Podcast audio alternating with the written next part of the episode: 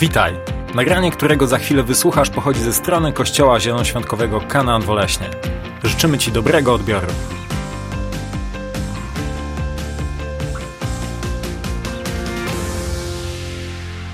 Tydzień temu mówiliśmy o przebaczeniu, ale to była część pierwsza. Ale to była część pierwsza. Dzisiaj będziemy mówić o przebaczeniu, ale trochę inaczej. Dlatego, że przebaczenie trochę inaczej polega na tym, że dzisiaj będziemy sobie też mówić, czym przebaczenie nie jest. Nie możemy fanatycznie podchodzić do przebaczenia, ale musimy zrozumieć, czym przebaczenie nie jest. A, I pozwólcie, że Wam przeczytam historię, której użył Pan Jezus, aby opisać kwestię przebaczenia. To jest Ewangelia Mateusza, 18 rozdział, werset 21. Wtedy podszedł Piotr i zapytał, Panie, ile razy mam wybaczać mojemu bratu, jeśli zgrzeszy przeciwko mnie? Czy aż do siedmiu razy? Jezus odpowiedział, mówię Ci, nie aż do siedmiu, lecz do siedemdziesięciu razy siedem. Dlatego Królestwo Niebios przypomina pewnego króla, który postanowił uporządkować rachunki z poddanymi. W trakcie tych porządków przyprowadzono mu jednego dłużnika winnego 60 milionów denarów. A ponieważ nie miał z czego oddać, król polecił go sprzedać wraz z żoną, dziećmi oraz całym dobytkiem i w ten sposób odzyskać pożyczkę. Zadłużony sługa padł jednak na kolana i zaczął prosić: Okaż mi cierpliwość, oddam ci wszystko. I pan zlitował się nad nim, uwolnił go, a dług umorzył. Ułaskawiony dłużnik wyszedł i wtedy spotkał kolegę, sługę, podobnie jak on sam, który był mu winien sto denarów.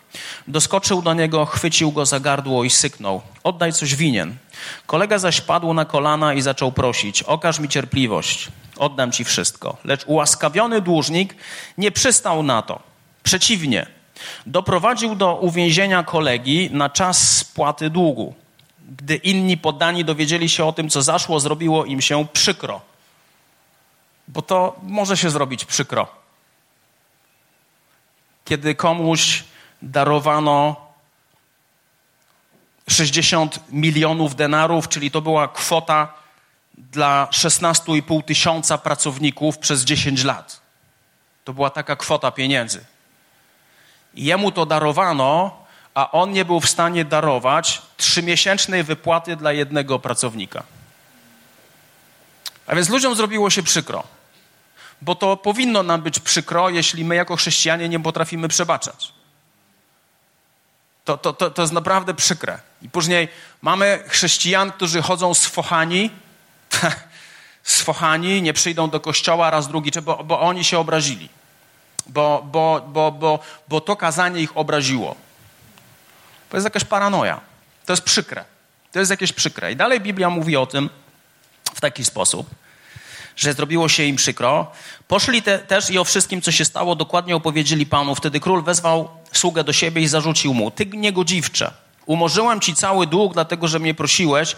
Czy nie ty, nie ty powinieneś zlitować się nad swoim kolegą, tak jak ja zlitowałem się nad tobą? I rozgniewany wydał go dozorcom więziennym, by zajęli się nim, dopóki wszystkiego nie spłaci. Podobnie mój ojciec w niebie uczyni z wami, jeśli ktoś z was całego serca nie wybaczy swojemu bratu. Jeśli ktoś nie wybaczy z całego serca swojemu bratu. I dzisiaj będziemy sobie też mówić o tym, jak wybaczyć z całego serca, bo to jest niesamowicie istotne. Przebaczenie i nieprzebaczenie to jest coś, co powoduje, że Twoja dusza jest zdrowa. Jeśli jest nieprzebaczenie w Twoim życiu, jeśli przychodzisz do Boga i modlisz się do Niego, jeśli jest nieprzebaczenie w Twoim życiu i modlisz się do Niego i wyznajesz Mu swoje grzechy, te grzechy nie będą ci wybaczone. O tym mówiliśmy sobie radykalnie tydzień temu. To nie oznacza, że ty tracisz zbawienie, ale to oznacza jedną rzecz, że wszystko od momentu, kiedy ty postanowiłeś nie przebaczyć, że ty żyjesz w nieprzebaczeniu, od tego momentu, kiedy wyznajesz swoje grzechy Bogu, one nie są przebaczone. I kiedy grzechy nie są przebaczane, otwierasz drzwi diabłu do swojego życia. I diabeł niszczy twoje życie. Diabeł niszczy Twoje życie w taki sposób, w tym momencie otwierasz drzwi diabłu na chorobę, na depresję, na różnego rodzaju stany emocjonalne, na różnego rodzaju rzeczy. Otwierasz swoje serce. Otwierasz swoje serce. Nieprzebaczenie niszczy cię dzień po dniu. Wprowadza zamieszanie do Twojego umysłu, niszczy cię emocjonalnie, niszczy cię duchowo. To cię po prostu niszczy. To cię niszczy.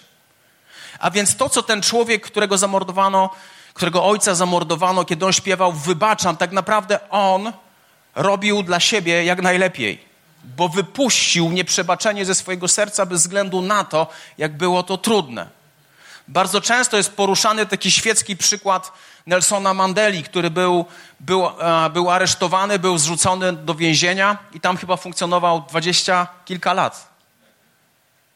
I on wychodząc z tego więzienia po prostu wyszedł z totalnym przebaczeniem względem apartheidu, czyli systemu, który niszczył czarnoskórych ludzi. A on wyszedł z totalnym, z totalnym przebaczeniem. Nie pozwolił sobie na nieprzebaczenie. Jeśli jest nieprzebaczenie w Twoim życiu, to widać na Twojej twarzy. To widać, bo Ty jesteś zdołowany, Ty jesteś ponury, Ty po prostu nie potrafisz mieć radości, bo nieprzebaczenie zżera Cię po prostu jak rak od środka. Jakkolwiek musimy pamiętać o pewnej rzeczy. Czym przebaczenie nie jest, i to jest bardzo kluczowe, nie możemy podejść fanatycznie do przebaczenia, że ja przebaczam bez względu na to, co się dzieje, ja przebaczam. Powiem Ci, czym przebaczenie nie jest. I mam nadzieję, że to, co teraz powiem, nie nakarmi w Tobie jeszcze bardziej nieprzebaczenia, które być może w Tobie jest. Po pierwsze, przebaczenie nie oznacza, że tracę prawo do ochrony samego siebie. Przebaczenie nie oznacza, że tracę prawo do ochrony samego siebie. Ewangelia Mateusza, 10 rozdział, 16 werset. Pan Jezus powiedział tak: Posyłam was jak owce, czyli my, między wilki, czyli oni. Bądźcie zatem przebiegli jak węże i niewinni jak gołębie. Pan Jezus porusza, używa takich dwóch zwierząt: węża i gołębia. Wąż jest sprytny. Wąż jest sprytny, a gołąb jest niewinny. A więc Pan Jezus mówi, abyśmy my byli, byli mądrzy, byli sprytni, byli przebiegli jak wąż. To nie oznacza, że mamy kantować. To, to, nie jest, to nie jest przyzwolenie. No wiesz, ja handluję po prostu kradzionymi radiami z samochodów, ale wiesz, Biblia mówi. Bądźcie przebiegli jak węże. Bądźcie przebiegli jak węże. To w ogóle nie o to chodzi. Mamy być, mamy być mądrzy, mamy być sprytni.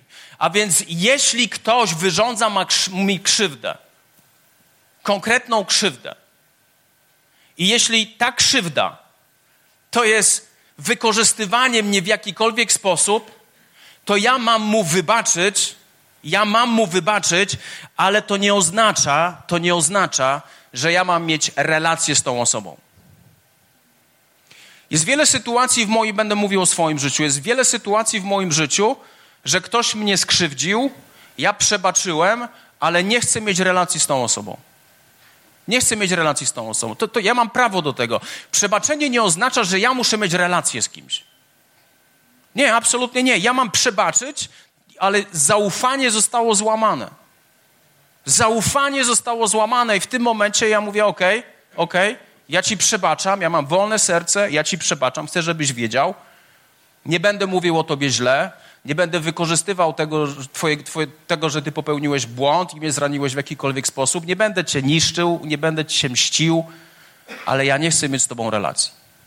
Nie chcę mieć z tobą relacji, ale ja jestem wolny. Jeśli jest jakaś sytuacja konfliktowa, która zagraża mojemu zdrowiu, zagraża mojemu umysłowi, zagraża moim emocjom, jeśli ktoś po prostu mnie wykorzystuje w jakikolwiek sposób, tak? Jest, nie, nie wiem, to, to, to są różnego rodzaju sytuacje. Nie chcę podawać przykładów, bo te przykłady mogą być źle zinterpretowane. Ale jeśli jesteś w pracy i twój szef wykorzystuje cię w jakikolwiek sposób, mamy przykład mobbingu. Jeśli, jeśli ty, jeśli ktoś się znęca nad tobą psychicznie, bądź werbalnie, bądź, bądź, bądź fizycznie, ty masz przebaczyć tej osobie, bo masz chronić siebie, ale to nie oznacza, że ty masz być dalej w tej pracy i to nie oznacza, że ty z tą osobą masz mieć teraz, wow, ja ci przebaczam, jest super. Przebaczenie nie oznacza czegoś takiego. Ja ciągle, ciągle mam prawo, aby chronić samego siebie. Przykład, e, mamy przykład króla Saula i Dawida. Król Saul, jak wpadał w szał, to nawet, król Saul, jak wpadał w szał, to brał, e, nigdy nie wiem jak to się nazywa, włócznie włócznie i rzucał w Dawida. No tak grasz sobie na harfie, nagle Saul jest na fali. Rzuci, rzucił w Dawida i w tym momencie Biblia mówi o tym, że, Saul, że Dawid uciekł. I już nie chciał wrócić, no to jest nienormalne, że on przyszedł znowu, mówi, a może dzisiaj Saul mnie nie zabije. Może dzisiaj, może dzisiaj będzie miał dobry humor. Nie, Dawid uciekł i zaczął się ukrywać. Co to oznacza? On żył w przebaczeniu względem Saula. Widzimy to z Biblii, że Dawid nie miał nieprzebaczenia względem Saula, ale już nie chciał mieć z nim nic wspólnego. Bo on chciał go zabić. Bo on chciał mu wyrządzić krzywdę. A więc przebaczenie nie oznacza, że tracę prawo do ochrony samego siebie. Kolejna rzecz. Przebaczenie nie oznacza, że nie będziesz kogoś konfrontował. Przebaczenie nie oznacza, że nie będziesz kogoś konfrontował. To, naj... to jest taki wstęp do małżeństwa. Jeśli ty chcesz budować zdrowe małżeństwo i jeśli twoja żona cię zrani, jeśli, jeśli twoja żona cię zrani, tak? Załóżmy, że jeśli twoja żona cię zrani, albo mąż cię zrani, to ty, to jest logiczne, że ty przebaczysz wcześniej czy później, no bo bez sensu jest nie przebaczać. To, to jest w ogóle bez sensu. Mieszkać z kimś i nie, bez sensu. Natomiast, natomiast to też nie oznacza, że ja przebaczam i my już nie wracamy do tego. Jeśli nie wrócisz do pewnej rzeczy, która się wydarzyła, jeśli jej nie skonfrontujesz, to ona wróci. To ona wróci. Najczęściej ten temat dotyczy naszych bliskich. Najczęściej. Jeśli ktoś cię zrani, jeśli ktoś cię zrani, to możesz skonfrontować tą sytuację. Ty przebaczasz, tak, ale porozmawiajmy o tym, jaki, co, co to oznacza. Może ty jesteś zraniony w taki sposób, że twoja żona bądź twój, twój mąż mówią do ciebie pewne rzeczy, one cię ranią. One powodują ból w twoim sercu i ty nie mówisz, no ja, wiesz, ja, ja ci przebaczam. Ja, ci, ja, ja wiem, że źle powiedziałem, ja ci przebaczam. O, amen, okej, okay. i dalej żyjemy. Nie, nie. Wróćmy do tej sytuacji. Wróćmy do tego i skonfrontujmy tą sytuację. Skonfrontujmy w taki sposób, słuchaj, jak tak mówisz do mnie, to rani to moje serce. Rani to moje serce to powoduje, że, że czuję się beznadziejnie i później nie mogę się pozbierać przez kilka dni. Tak bardzo mnie to rani. I chciałbym, abyś, czy chciałabym, abyś tak się nie zachowywał względem mnie. Nigdy nie pozwalaj na takie romantyczne rozwiązywanie konfliktów. Przebaczenie nie oznacza, nie oznacza, że nie konfrontujesz sytuacji, która cię zraniła. Na tym polega dojrzałość. Dojrzałe relacje, wiecie, ja, ja zauważyłem jedną rzecz. Jeśli ju, my mamy jako ludzie taką tendencję. Jeśli ktoś cię, zra, jeśli ktoś, ktoś cię zrani, ty przebaczasz tej osobie i mówisz, ja ci przebaczam to, co zrobiłeś, to bardzo często od razu próbujemy zmienić temat, aby życie popłynęło dalej nie chcemy wracać do naszego błędu, co powoduje, że jest duża szansa, że z powrotem zachowamy się podobnie, że znowu zachowamy się bardzo podobnie. Ale kiedy dotykasz tej sytuacji, wyrzucasz swoje emocje, jak ty się w tym czujesz, co to powoduje w twoim życiu, to jest to zupełnie inna bajka. To jest to zupełnie inna bajka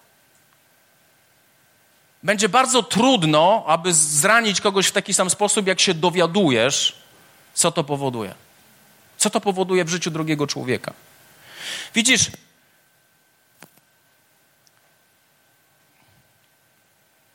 przebaczenie, przebaczenie powinno być bardzo dojrzałe.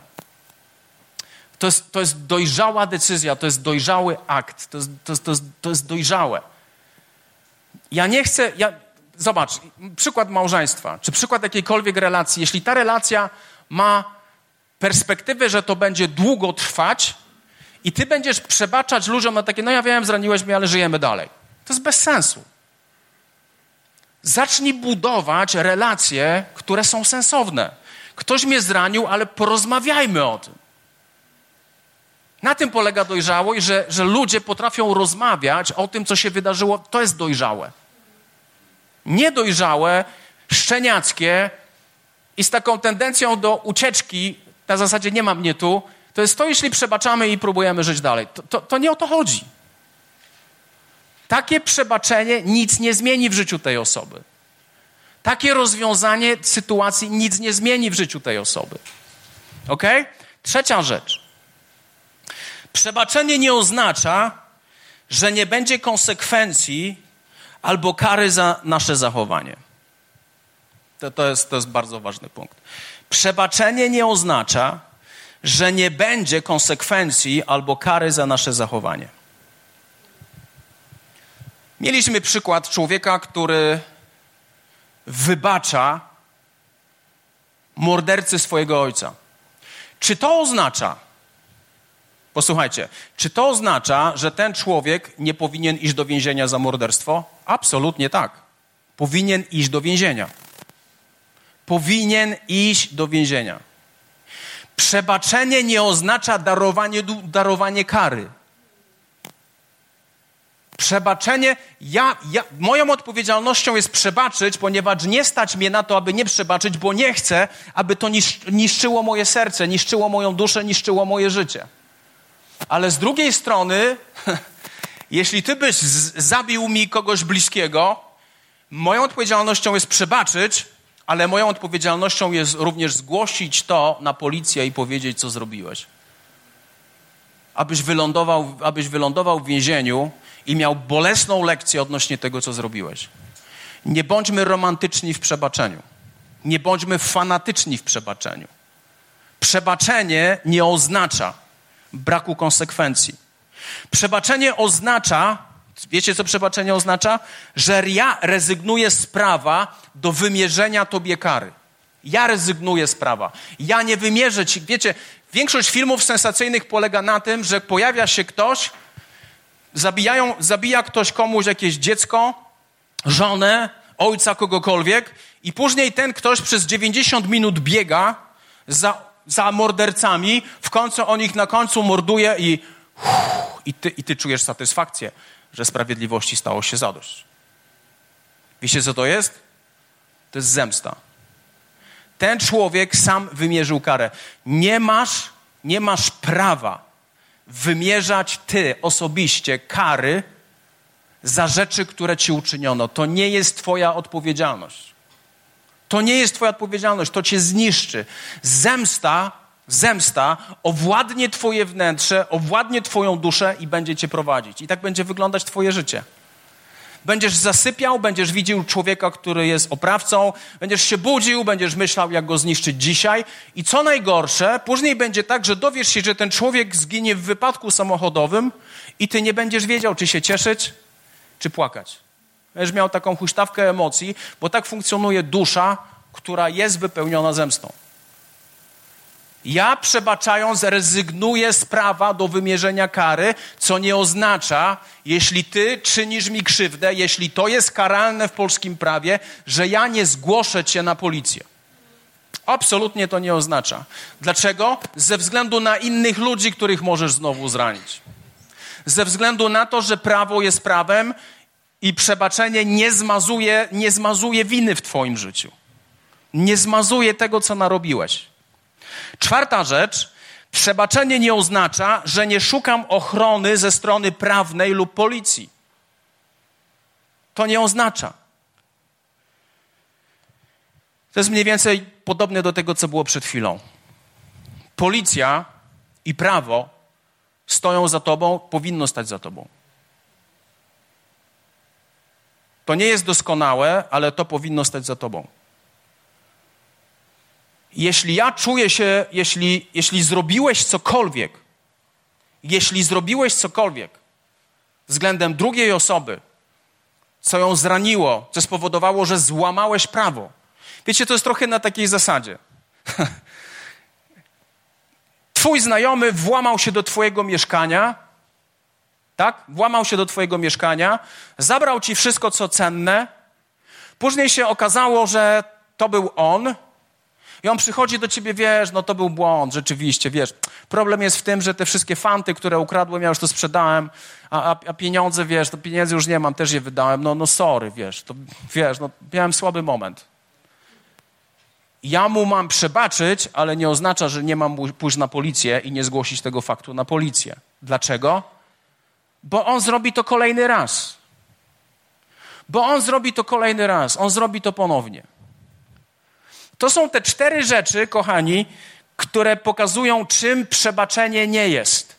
Nie bądźmy fanatyczni ani romantyczni, jeśli chodzi o przebaczenie. Ja znam taki rodzaj fanatyzmu, który, który myślę, myślę, że niszczy bardziej twoje serce niż myślisz, że ty, ja przebaczam, ja nie chcę żadnych konsekwencji, niech on nie idzie do więzienia. Wiecie, mamy, mamy bardzo często takie sytuacje, są montowane filmiki później na YouTubie, że jest, jest rozprawa sądowa, człowiek jest y, osądzony, bo zamordował czyjąś córkę bądź syna i matka z ojcem ze łzami w oczach mówią, przebaczamy ci. Oni przebaczają. To nie oznacza, że w tym momencie ten oskarżony jest wolny, idzie do domu i jest luzik. Nie. Nasze, nasze zachowania, nasze działa, działania pociągają za sobą swoje konsekwencje. Ty masz przebaczyć i zostawić zemstę Panu Bogu. Ok? Druga rzecz, o której chciałem Wam powiedzieć, to jest to, abyśmy sprawdzili swoje serce. W momencie, kiedy, kiedy jest. Yy, nieprzebaczenie w Twoim życiu, kiedy, to, to, to zbadaj swoje serce. Czy w Twoim sercu chodzi o to, że Ty pragniesz zemsty? Jakie jest Twoje serce? Czy Ty pragniesz zemsty? Czy Ty pragniesz tego, aby ktoś dostał za swoje? Czy Ty pragniesz swojego wywyższenia i pokazania, wow, miałem rację? Czy pragniesz, aby coś złego wydarzyło się tej osobie? Znowu historia z mojego życia z ostatnich dwóch tygodni.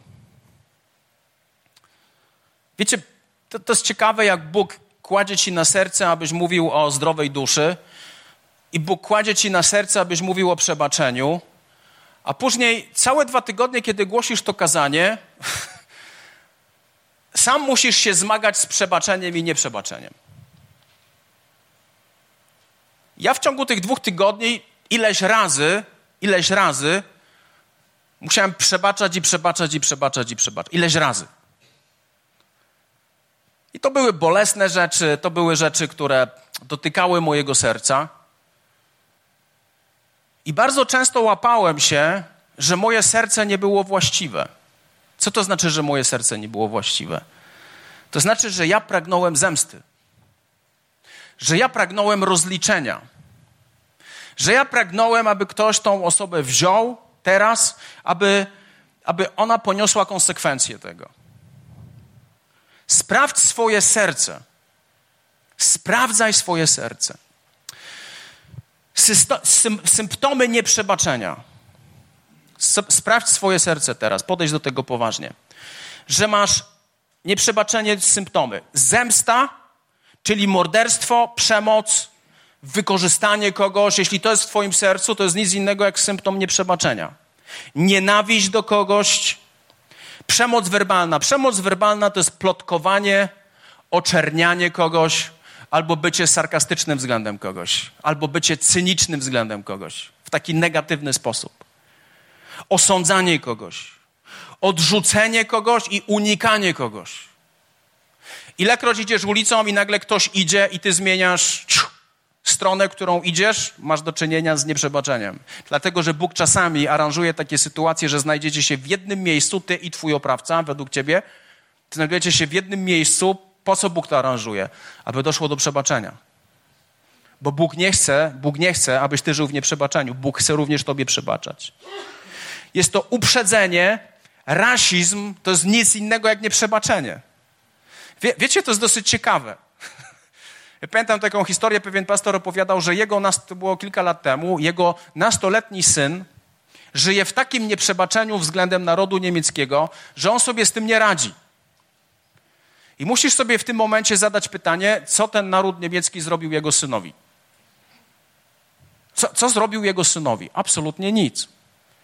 Ja rozumiem, jeśli ludzie, którzy przeżyli II wojnę światową, i doświadczyli krzywdy ze strony na, na przykład narodu niemieckiego, że oni mogą mieć problem. Ale nastolatek w latach 90., bo to chyba w latach 90., w czym, w czym on może, z, czym on może mieć problem odnośnie narodu niemieckiego? Oni mu nigdy nic nie zrobili. Oni nigdy nic mu nie zrobili. Pojawia się uprzedzenie do narodu. Tak pojawia się rasizm, seksizm, szowinizm, nietolerancja. Wiecie, my na przykład, chrześcijaństwo nie lubi homoseksualistów z założenia, ale co oni ci zrobili? Ale co, co oni ci zrobili? Co oni ci zrobili? Tak de facto, co, co oni ci zrobili? Czy oni coś tobie fizycznie zrobili, czy, czy oni zmagają się z jakimś problemem, są homoseksualni? Co, co oni ci zrobili? A my już jesteśmy do nich uprzedzeni. Życzenie komuś najgorszego, przeklinanie kogoś, bycie nieznośnym dla innych i teraz najbardziej uświęcona wersja. Modleniem się przeciwko komuś. Praktykowałem. I to chyba nie byłeś ty. Boże, Ty widzisz, co On mi zrobił. Panie, Ty widzisz moje serce. Obiektywnie, Panie. Ja powiem Ci, jaka jest obiektywna wersja. Jakby Bóg nie wiedział. Obiektywna wersja. On mi zawinił i wiele ludzi o tym wiedzą. Proszę Cię, Boże, nie proszę Cię, abyś go przeklinał, ale przynajmniej go nie błogosław. Przynajmniej go nie błogosław. Panie, jeśli on zachoruje, to przynajmniej będę wiedział dlaczego Będę mógł powiedzieć innym, że otworzył swoje serce na grzech, na diabła i diabeł go pozamiatał. Panie, Ty to widzisz. Nie proszę Cię, nie przeklinaj go, Panie, bo nie mogę przeklinać innych ludzi, ale przynajmniej go nie błogosław. Wstrzymaj swoją rękę. Tak modliłeś się tak kiedyś? Nie, absolutnie nie. Jak przebaczyć serca? Teraz będzie ciężko. Nasz grzech, po pierwsze, kosztował Chrystusa jego własne życie. Nasz grzech kosztował Chrystusa jego własne życie. Najczęstsza wymówka, dlatego że ludzie nie przebaczają innym, to jest to, że my mówimy, żebyś ty wiedział, co on mi zrobił, żebyś ty wiedział, co ona mi zrobiła. I chcę Ci powiedzieć, co Ty, co Ty, dokładnie Ty, co Ty zrobiłeś Chrystusowi. Wiesz, co Ty zrobiłeś Chrystusowi? To Ty spowodowałeś, że On wylądował na krzyżu. To Ty. Po drugie, to Ty spowodowałeś, że On był biczowany takimi biczami, których wbicie w ciało powoduje, że kiedy to było wyciągnięte, strzępy, strzępy skóry ciała wyrywały się razem z tym. I Chrystus był ubiczowany co najmniej 40 razy. Takie było prawo żydowskie. 40 razy biczowano ludzi, 39, aby nie złamać prawa, ale to, to Rzymianie dokonywali tej rzezi, także tam nie było zasad. E, nie wiem, co myślisz o całunie tur turyńskim, to jakby nie ma znaczenia, ale całun turyński pokazuje, że w ciele tej osoby było 400 ran. 400 ran. 400 ran. To jest coś, co ty i ja zrobiliśmy Chrystusowi. My tak myślimy, że to inni ludzie go ukrzyżowali, inni ludzie go zamordowali. Nie, nie, nie. To ja i ty to ja i ty, to moje i twoje grzechy, ale nie bądź na tyle pyszny, że oddzielisz siebie od twoich grzechów, ponieważ to twoja wolna wola grzeszyła, a nie kogoś wolna wola. Ty grzeszyłeś, zabijając Chrystusa. To ty zabiłeś Chrystusa. To ty spowodowałeś, że rozebrano go do naga przed jego własną matką, przybito go do krzyża, pluto na niego, szydzono na niego i Biblia mówi o tym, że jego wygląd nie przypominał w ogóle wyglądu człowieka. To ty i ja. To ty i ja. Ja w swoim życiu nigdy nie byłem w stanie obejrzeć pasji do końca. Oglądałem to 10 minut, wyłączałem, bo mnie to miażdżyło. I wiecie, co jest ciekawe? Że historycy biblijni mówią, że pasja to nie jest dokładny obraz tego, co się działo, że było o wiele gorzej. Że było o wiele gorzej. I to nie jest tak, jeśli tego nie zrozumiesz, to nie jest tak, że ty nie masz z tym nic wspólnego. Absolutnie. Masz z tym mnóstwo wspólnego. Twoje grzechy spowodowały, że, że Chrystus wylądował na krzyżu. Twoje grzechy spowodowały, że Chrystus wylądował na krzyżu. Dopóki tego nie zrozumiesz, nigdy, nigdy nie będziesz w stanie przebaczyć. Jacy my jesteśmy pyszni, jacy my jesteśmy arogancy, jacy my jesteśmy zarozumiali, kiedy my pragniemy przebaczenia od Chrystusa, a sami nie przebaczamy a sami nie przebaczamy. I nieprzebaczenie to jest broń obosieczna. To niszczy ciebie od środka. To cię niszczy. Ty z jednej strony zostałeś zraniony, to cię boli, a z drugiej strony brak przebaczenia niszczy ciebie od środka. To cię niszczy. To jest jak picie trucizny. To jest jak picie trucizny. Pijesz truciznę i myślisz, że ktoś inny padnie. Ty i ja, jeśli tego nie zrozumiesz, trudno będzie ci przybaczać. To ja spowodowałem, ja spowodowałem, że Chrystus wylądował na krzyżu. I gdybym był jedyną osobą na świecie, to miałbym czystą sytuację, bo wiedziałbym, że On umarł za mnie. Ale mój i Twój grzech, mój i Twój grzech spowodował, że Jezus wylądował na krzyżu. Wracając do początkowej historii. W trakcie tych porządków przyprowadzono mu jednego dłużnik, dłużnika winnego 60 milionów denarów. Pamiętacie?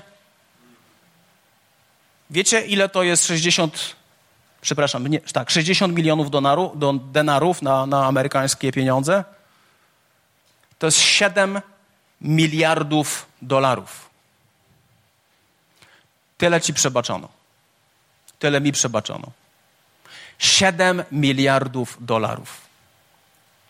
Jeśli ja zrozumiałem, że przebaczono mi 7 miliardów dolarów, to powoduje to jedną rzecz. Będę miał lekkość w przebaczaniu innym, bo wiem, że przebaczono mi o wiele więcej. Posłuchaj mnie jeszcze bardzo, bardzo uważnie. Jakub w swoim liście powiedział: Jeśli zgrzeszyłeś w jednej rzeczy, jesteś winien wszystkiego. Ok? My myślimy, że ten werset to, to, jest fajna historia dla ludzi, którzy jeszcze nie oddali swojego życia Jezusowi Chrystusowi. Ale to jest również dla ciebie historia. To są dla ciebie również fakty, że ty, każdy twój jeden grzech spowodował, że złamałeś wszystkie 613 przykazań w Bożych oczach. Jesteśmy grzesznikami w Bożych oczach, dopóki nie przyjdziemy do Chrystusa. Jesteśmy grzesznikami. Kiedy zapomniesz, zapomnisz o tym, kim byłeś, zanim poznałeś Jezusa, będzie ci trudno przebaczać, ponieważ wpada w ciebie. Wiecie, wiecie jaki jest najgłupszy widok? Pyszny, arogancki chrześcijanin. To jest najgłupszy widok, jaki możesz spotkać. To jest, to jest, to jest tak chore. Nieprzebaczający chrześcijanin to, to jest jeszcze głupsze. To jest jeszcze głupsze. To jest chore. Czy, czym my się pysznimy? W czym my jesteśmy aroganccy? Zapomnieli, zapomnieliśmy o tym, że to my przybyliśmy Jezusa Chrystusa do, krzyżu, to, do krzyża, to ty i ja to zrobiliśmy. To wszystkie twoje grzechy spowodowały, że Syn Boży zginął za ciebie. I to nie jest religijna papka, takie są fakty. Przebaczenie z serca polega na tym, że musisz zrozumieć, że to Ty zamordowałeś Chrystusa, że to Twoje grzechy, Twoje czyny, Twoje dzieła, Twoje myśli, Twoje słowa, to zamordowało Chrystusa. A później jesteśmy jak ten człowiek, który nie mógł wybaczyć 100 denarów, a 100 denarów to w nomenklaturze amerykańskiej to jest 11 733 dolary. Przebaczono ci 7 miliardów, i przychodzi człowiek, który błaga, abyś darował mu dług 11 tysięcy. No suma summarum i tak ci ciągle 7 miliardów zostanie. Ale ty nie. Ale my nie. Wiecie, ta przypowieść mówi o nas. Ta przypowieść mówi o nas. Jeśli chcesz, chcesz być chrześcijaninem, który jest zdrowy, jeśli chcesz być chrześcijaninem, któremu Bóg ciągle przebacza, jeśli chcesz być chrześcijaninem, nad którym Bóg otwiera, otwiera niebo, jeśli chcesz być chrześcijaninem, którego Bóg ochrania, to coś ci powiem. Naucz się żyć w przebaczeniu i zrozum, kim byłeś w Bożych oczach, dopóki się nie nawróciłeś. Kim byłeś? Jezus nie umarł dla ludzi, którzy sobie nie radzili. Jezus umarł dla ludzi, którzy byli skończonymi grzesznikami.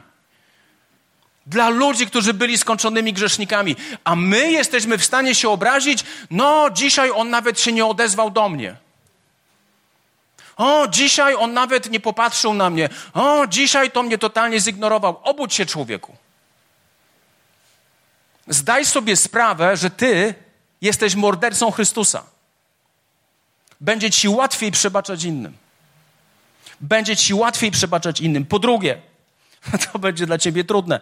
Bóg kocha tak samo tych, którzy cię skrzywdzili jak ciebie. Tada. Nie będę używał radykalnych przykładów. Chyba, że chcecie. Miłość Boża względem Adolfa Hitlera była dokładnie taka sama, jaka jest względem ciebie. Szachmat. Skąd o tym wiem? Ewangelia Jana, trzeci rozdział, szesnasty werset. Bóg bowiem tak bardzo ukochał świat. Jak Bóg ukochał świat? Że dał swojego jedynego syna, aby każdy, kto w Niego wierzy, nie zginął, ale miał życie wieczne. Powiem Ci, że Bóg, kiedy Biblia mówi Bóg, bar, Bóg bowiem tak bardzo ukochał świat, to również ukochał w tym wszystkim Adolfa Hitlera. Bóg kocha każdego człowieka tak samo. To tylko moja i Twoja pycha myśli, że jesteś faworytem. Bóg nie ma faworytów. Bóg nie ma ulubieńców z takie teksty pod tytułem O, widzę, że Boży, ty, ty jesteś ulubieńcem Pana Boga. Nie jesteś ulubieńcem. Trójka moich dzieci, nikt z nich nie jest moim ulubieńcem. Ja je wszystko, wszystkie kocham tak samo. Oj, Filip, chodź, chodź zostaw tam Tymona, Madzie. Ty jesteś moim ulubieńcem. Tylko w tobie nadzieja. Nie. Tylko patologiczni rodzice tak robią. Naprawdę, to jest patologia. Ja kocham każde dziecko dokładnie tak samo. Bóg kocha każdego człowieka, który jest stworzony na jego obraz i podobieństwo dokładnie tak samo. Musisz to zrozumieć. Nie jesteś Bożym ulubieńcem. Po trzecie, cały czas, jeśli chcesz przebaczyć serca, cały czas uwalniamy sąd i winę w stronę Boga. Stronę Boga. To jest normalne, że w naszych sercach pojawia się pragnienie sprawiedliwości, aby temu człowiekowi wymierzono sprawiedliwość. Ale jest jedna rzecz. List do Rzymian, 12 rozdział, 17 werset. Nie odpłacajcie nikomu złem za zło. Nie odpłacajcie nikomu złem za zło. Starajcie się o to, co jest dobre dla wszystkich ludzi. Jeśli to z waszej strony jest możliwe, zachowujcie pokój ze wszystkimi. Jeśli to zależy od ciebie, zachowuj pokój ze wszystkimi. A więc ja z mojej strony mam zrobić wszystko, aby mieć pokój ze wszystkimi. Ja mogę przyjść, ktoś mnie zranił, powiedzieć, ja ci przebaczam w imieniu Jezusa Chrystusa. To nie oznacza, że ja chcę mieć z nim relację, to nie oznacza, że ja będę teraz się z nim spotykał na kawę. Ja mu chcę przebaczyć. Ja mu chcę przebaczyć, całkowicie przebaczyć. Bo to zależy ode mnie, ja mam zrobić wszystko, co zależy ode mnie. I dalej Biblia mówi tak, Najdrożsi, nie mścijcie się sami. Gdyby reżyserzy filmów wprowadzili to w życie, to kategoria filmy sensacyjne przestaje istnieć. Polsat znika.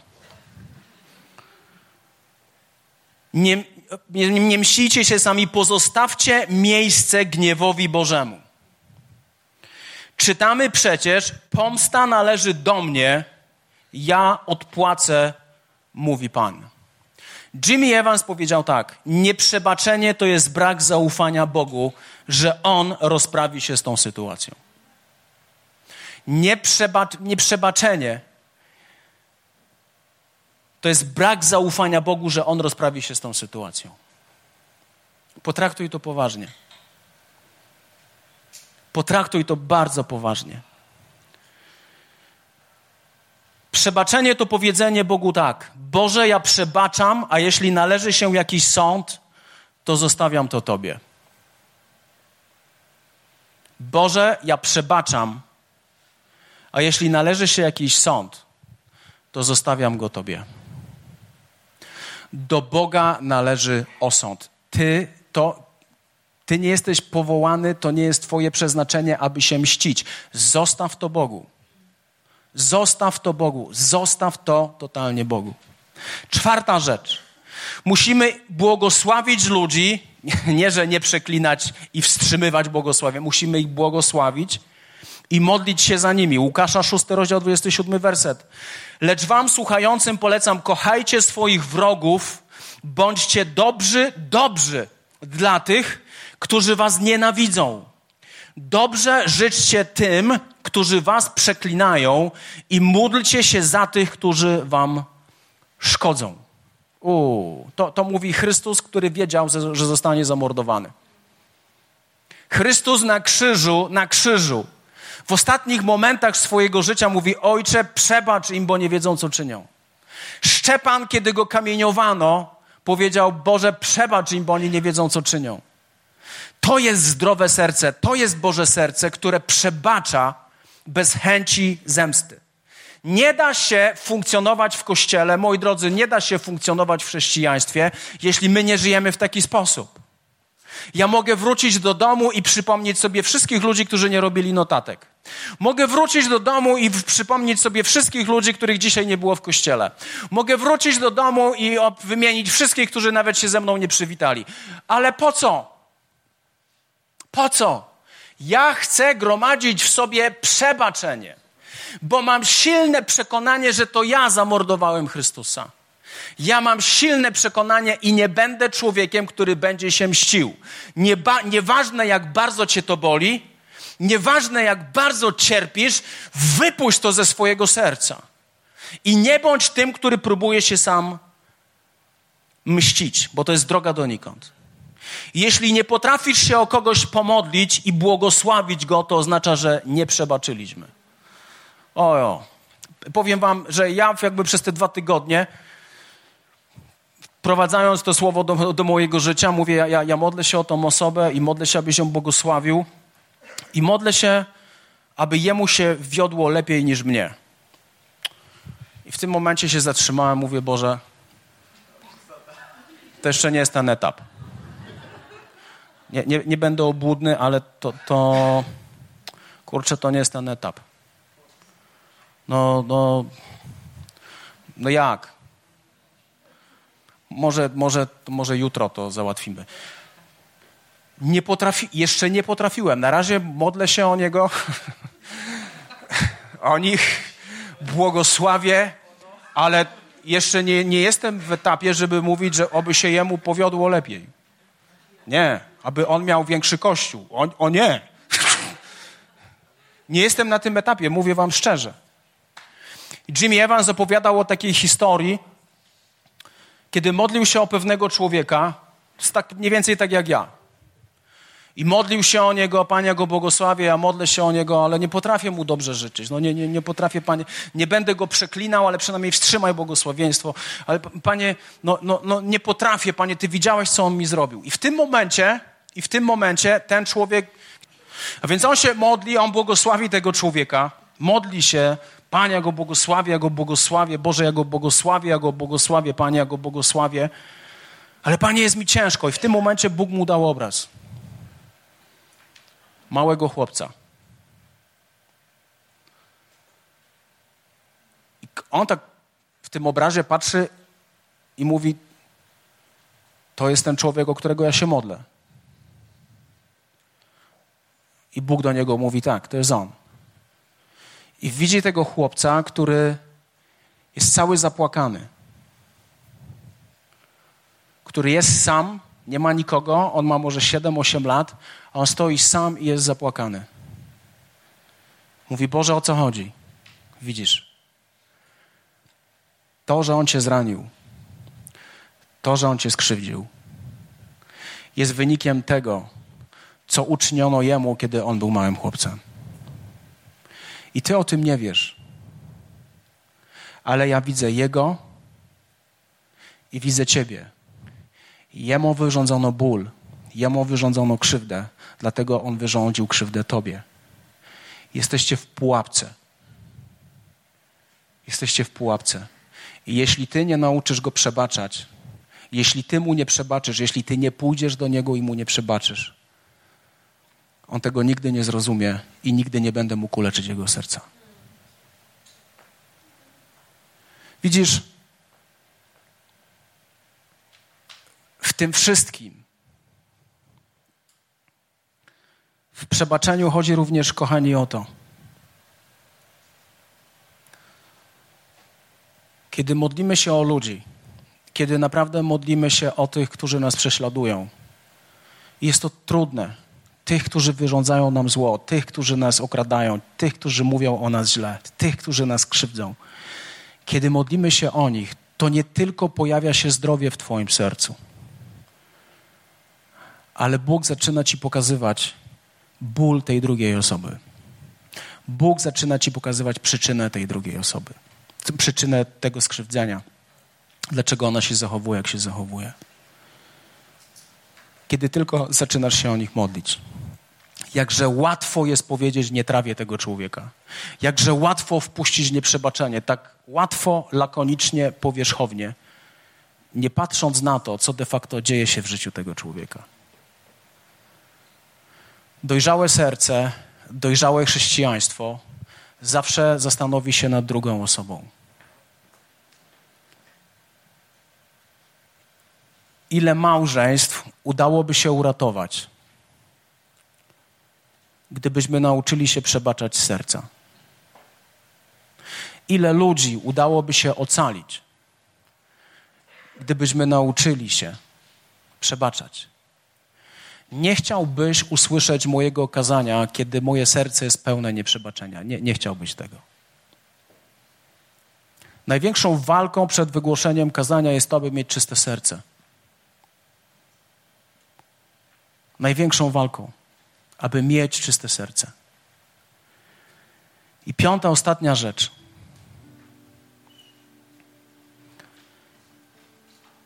Kiedy przebaczasz serca, to sprzeciwiasz się diabłu.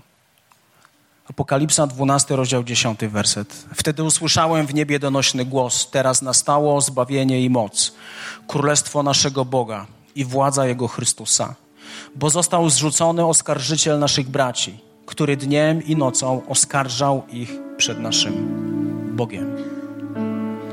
Diabeł jest ukazany jako oskarżyciel. On nic innego nie robi, tylko oskarża. On nic nie robi innego, tylko oskarża. Nic nie robi innego. On oskarża ciebie, on oskarża każdego, każdego człowieka, który podarował swoje życie Jezusowi Chrystusowi. On, on oskarża non-stop. Przebaczenie uwalnia duchową Bożą moc. Nic nie rozbraja diabła bardziej w Twoim życiu, jak to, kiedy Ty mówisz, że przebaczasz. Nic. Dlatego, że, prze, dlatego, że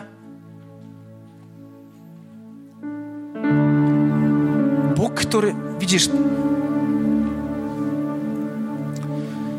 kiedy ja mam dziecko, które ma ileś lat i patrzę na jego życie i przyglądam się jemu życiu, jego życiu. I widzę, że pewne rzeczy w jego życiu on cierpi. On cierpi z tego powodu, że nie potrafi przebaczyć. A więc dobry ojciec zrobi wszystko, aby doprowadzić go do takiego miejsca, aby on zaczął wypuszczać to nieprzebaczenie ze swojego serca. Kiedy chcesz rozbrajać diabła w swoim życiu, to nie kładź się spać zagniewany. Biblia mówi o tym. Niechaj słońce nie zachodzi nad waszym gniewem. Nie pozwalaj sobie iść spać zagniewany. Ja pamiętam, kiedy byłem nastolatkiem, nie byłem jeszcze chrześcijaninem wtedy, to każdego, każdego wieczoru zasypiając mówię, Boże, jak ja bym dzisiaj umarł, to co by było? I byłem przerażony, bo nie wiedziałem, co by było. Nie wiedziałem, co by było. Byłem przerażony. Tyle bagna było w moim życiu. I teraz chcę żyć z taką mentalnością, że gniew nie będzie zachodzić, że słońce nie będzie zachodzić nad moim gniewem. Notorycznie rozprawiaj się z obrazami i zranieniami każdego dnia. Rób to każdego dnia. Jesteś totalnie nieskuteczny, jesteś totalnie egoistyczny, kiedy kultywujesz i karmisz nieprzebaczenie w swoim życiu. Nie gromadź zranień innych ludzi.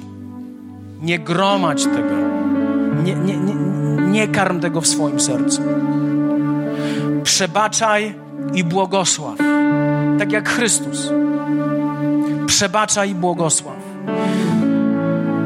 I nie usprawiedliwiaj nieprzebaczenia, zgorzknienia i użalania się nad sobą. Ludzie, którzy użalają się nad sobą, to jest najnudniejszy kompan w Twoim życiu. O, jaki ja jestem biedny. O, oj, to jest jego wina. O, to jest jej wina. O, ja w jakim ja miejscu teraz. O, to jest. Dorośli, po prostu dorośli. Nie użalaj się nad sobą. Nie pozwalaj, nie, nie, nie usprawiedliwiaj nieprzebaczenia w swoim życiu i nie usprawiedliwiaj zgorzknienia w swoim życiu. Ja wiem, że to się trochę wszystko przeciągnęło, ale okej. Okay. Tutaj chodzi o Twoją zdrową duszę.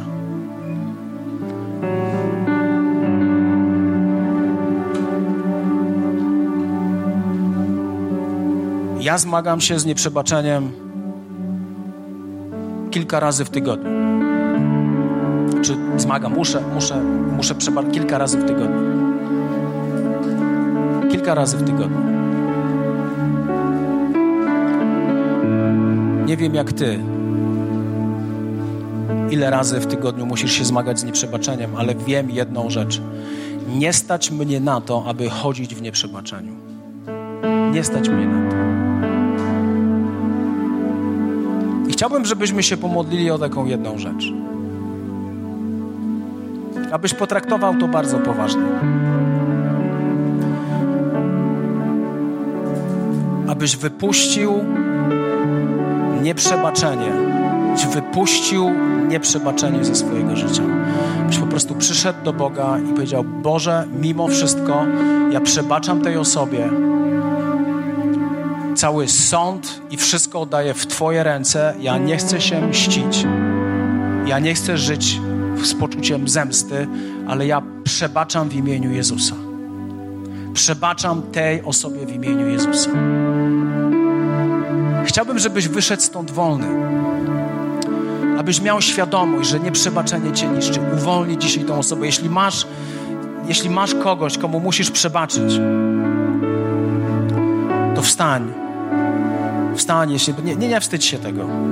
Wstań i pomodlimy się, aby Bóg, jeśli jeszcze, jeszcze, jeśli jeszcze dłużej będę głosił to kazanie, to będziesz miał, będziesz miał powód do nieprzebaczenia uwierz mi, będziesz miał powód do nieprzebaczenia.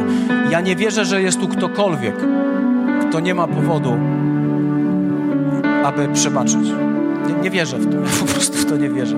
Jeśli nie, no to żyjesz na innej planecie. Uwolnijmy tych ludzi z naszego serca. Uwolnijmy tych ludzi z naszego serca. Kimkolwiek ci ludzie są, cokolwiek ci zrobili, ty ich uwolnij. Chcę powiedzieć wyraźnie, to nie oznacza, że ci ludzie nie będą ukarani, że ci ludzie nie zdejmą sądu za to, co robią. To nie oznacza, ale to nie jest Twoja działka, to nie jest Twoja sprawa. Ze względu, jak duży ból w Twoim życiu jest. Przebacz. Panie Jezu, i my przychodzimy, Duchu Święty, do Ciebie. My przychodzimy, Święty Królu, dzisiaj do Ciebie. Ja modlę się, Panie ja modlę się, Panie, aby Twoja łaska, Twoje błogosławieństwo przyszło dzisiaj, Panie, do tego miejsca. Panie, ja modlę się, abyś Ty nam uzmysłowił, że to my zamordowaliśmy Ciebie, Jezu. Że to nasze grzechy przybiły Ciebie do krzyża, że to nasze czyny, które wypływały z naszej wolnej woli, spowodowały, że Ty wylądowałeś na krzyżu. że Ty zostałeś ukrzyżowany, że pluto na Ciebie, że szydzono. Panie, że nie dało się rozpoznać, kim Ty jesteś, kiedy wisiałeś na krzyżu. Twoja twarz była tak zniszczona. Twoje ciało było rozszarpane. Szydzono z Ciebie, podważano to, kim jesteś, a Ty wszystko uczyniłeś z miłości do nas. Panie, i Ty przebaczyłeś nam, Panie, grzechów za ponad 7 miliardów dolarów, a my, Panie, przychodzimy do Ciebie, bo nie potrafimy przebaczyć komuś długu kilkunastu tysięcy. Panie, ja modlę się, aby nasze serca były złamane. Panie, my modlimy się teraz i błogosławimy tych ludzi, którzy wyrządzili nam zło. Panie, my modlimy się i, i przebaczamy, Ojcze, w imieniu Jezusa Chrystusa. I przebaczamy, Boże Wszechmogący, w imieniu Jezusa Chrystusa. Niech przyjdzie Twoja wolność. Niech przyjdzie Twoja łaska, niech przyjdzie Twoje błogosławieństwo. Jesteś potężnym Bogiem, potężnym Królem, jesteś wielkim Bogiem. I my wypuszczamy tych ludzi w imieniu Jezusa. I przebaczamy, Panie, w imieniu Jezusa Chrystusa. I nie chcemy odejść z tego miejsca. I nie chcemy odejść z tego miejsca jako ludzie którzy ciągle mają nieprzebaczenie w swoim sercu. Panie, bądź uwielbiony. Niech Tobie będzie chwała. Chcemy wyjść, Duchu Święty, stąd z decyzją całkowitego przebaczenia. Dzięki Ci, Panie Jezu. Dzięki Ci, Panie Jezu, że tak wiele nam przebaczyłeś. Że tak wiele nam przebaczyłeś. Amen. Amen. Witaj ponownie. Dziękujemy za wysłuchanie tego nagrania i mamy nadzieję, że pomoże Ci ono zbliżyć się do Boga. Jeśli dziś podejmujesz decyzję o zaufaniu Jezusowi i uznaniu Go Twoim Zbawicielem, to chcemy Ci pogratulować. Modlimy się o Boże działanie w Twoim życiu i zapraszamy Cię serdecznie do Kanaanu, ponieważ wierzymy, że Kościół, czyli wspólnota wierzących ludzi, to najlepsze miejsce do wzrostu i rozwoju duchowego. Szczegóły dotyczące naszych spotkań znajdziesz na stronie www.kanan.pl oraz w naszych mediach społecznościowych.